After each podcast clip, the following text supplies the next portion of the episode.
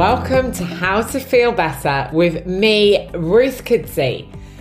How you feel better is an inside job, and we're going to be delving into ways that you can enhance the way that you feel about yourself and lead a happier and more fulfilling life.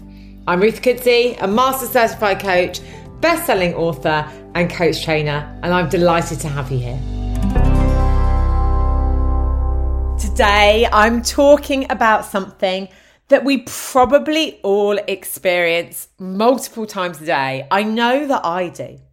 I'm going to be talking about fear and how we can use fear and those feelings to not only drive us forward, but also to examine what is going on for us. I always say that one of the huge benefits of coaching is self awareness.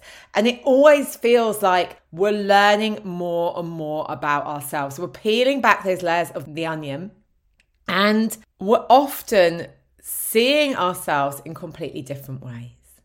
I'm a big believer in the phrase that it's the grit that makes the pearl. My grandma used to say this to me all the time when I was growing up.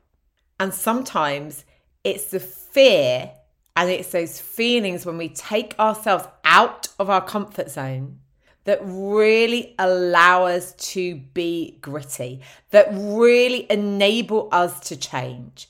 Because we know when we're not feeling fear, when everything just feels calm and peaceful, it can be amazing. And I'm definitely not knocking that. But if we want to grow, if we're really about developing ourselves and pushing ourselves and maybe doing things that not only we haven't done, but people around us haven't done, it's only natural to feel that fear.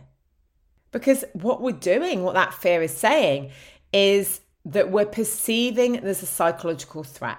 And we're perceiving that that might be something like rejection, or it might be something like people saying nasty things about us, which is similar to rejection.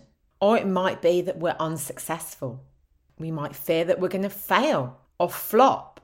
And when we have that feeling and that emotion, it can get us to freeze. And I definitely experienced this at some points. In fact, I experienced this very recently where there were a lot of things going on for me that my brain was perceiving were threats. And my brain was doing its best in its job to keep me safe, to avoid the threats. And I was really reflecting on how I was showing up and how this was impacting everything. And what I recognized was that actually I was, in a way, allowing myself to go to those threats. I was allowing myself to really go to those worst possible scenarios and really stay in the fear because that was stopping me from really going to what I wanted to. And it was protecting my ego. Because our egos are fragile. Our egos need that protective sheen around them at times. But the fear, the function of the fear actually was to wave a flag. And this is what I believe the function of the fear is waving a flag. When we have those emotions, when we feel those sensations in our body, what is it saying to us? Where is it coming from? This is the piece that I explore and I encourage you to explore as well because it's always about the signal. What does this mean? And I know when I was feeling it a few weeks ago and I was thinking, okay, I'm not sure if I can move forward. I'm not sure if I can take action or what action it is that I can take. If that is the case, then am I going to just stay here? Am I allowing those things that may be real and may not be? And actually, I have no control over them. Am I allowing them to be bigger than the vision that I hold for myself? Am I allowing them to be bigger than the reason and the purpose I do what I do? And the reason and the purpose that I do what I do is very, very personal to me.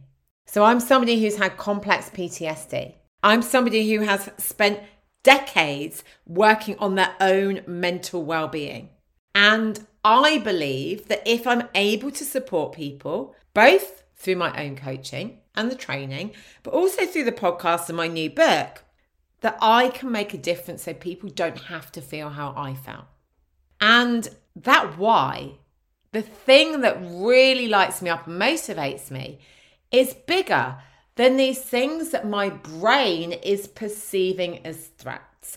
And I'm just going to go there with that perception of threats. So our brain is always looking out. Is that a threat? Is that something that can hurt me or I perceive that it can? Do I believe that that may cause me psychological harm? Because if I do, that's maybe where the fear comes in that feeling of threat.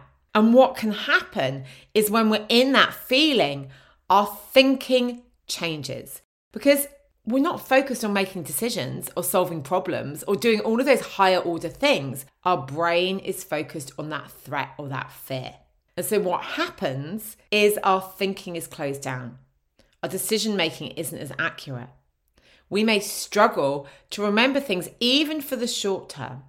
So, what I'd like to encourage you to do is to reflect on when I'm in those stages and maybe I'm thinking, I'm not sure where to go, I'm not sure what I'm thinking, I'm feeling stuck, I'm feeling overwhelmed, I'm feeling fearful. The best thing that you can do is just take a step back. Because if we're able to calm our nervous system, if we're able to really allow ourselves to breathe again, we can get our brain out of that fear threat mode. And then we can make proper decisions. So, this is what happened to me. So, I decided that I was going to take a step back from the business and from everything else. And I was just going to focus for a few days on my exercise, speaking to people who I knew would give me great advice switching off a lot of social media, taking it off my phone, and starting to really tune in to what was going on for me. For me, that's about spending a lot of time in nature. It's about journaling. It's about exercising. It's about getting lots of sleep. It's about doing all those things that we know make a difference. Because what I recognized was this fear had been with me for about 18 months. I had not stepped away from that fear significantly in that time. And I was using it as an excuse. I was using things that had happened as a way of keeping me safe. And what was happening is I had been creating routines, I've been very hyper vigilant around certain things because the fear had been keeping me small. And it was as if I don't know what was going on energetically, but it was, it was as if I had to shed that fear in order to really stand up and go, actually, this is where I'm going to go. And what was amazing is by taking that time out, by taking a step back, by really exploring, I was able to reconfigure how I was feeling. And I was also able to unpick all of the stuff that was going on. Writing stuff down, I'm such a fan of because it gives you clarity. Talking stuff through as well really, really helps. So I was able to see patterns. I was able to really face those emotions that I was feeling and reframe. It wasn't fear, it was a threat response.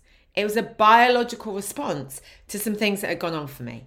And actually, when I looked at it, it wasn't serving me and it wasn't enabling me to do the things that I'm really passionate about.